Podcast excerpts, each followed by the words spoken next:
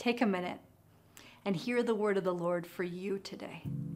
1 Corinthians 10, verse 13 says, No temptation has overtaken you except what is common to humanity. But God is faithful and won't let you be tempted beyond what you can bear. But when you are tempted, will provide a way out so you can stand up under it. Whatever you're facing today, whatever may be clouding your mind or filling your heart with anxiety, God says, I will provide a way out for you.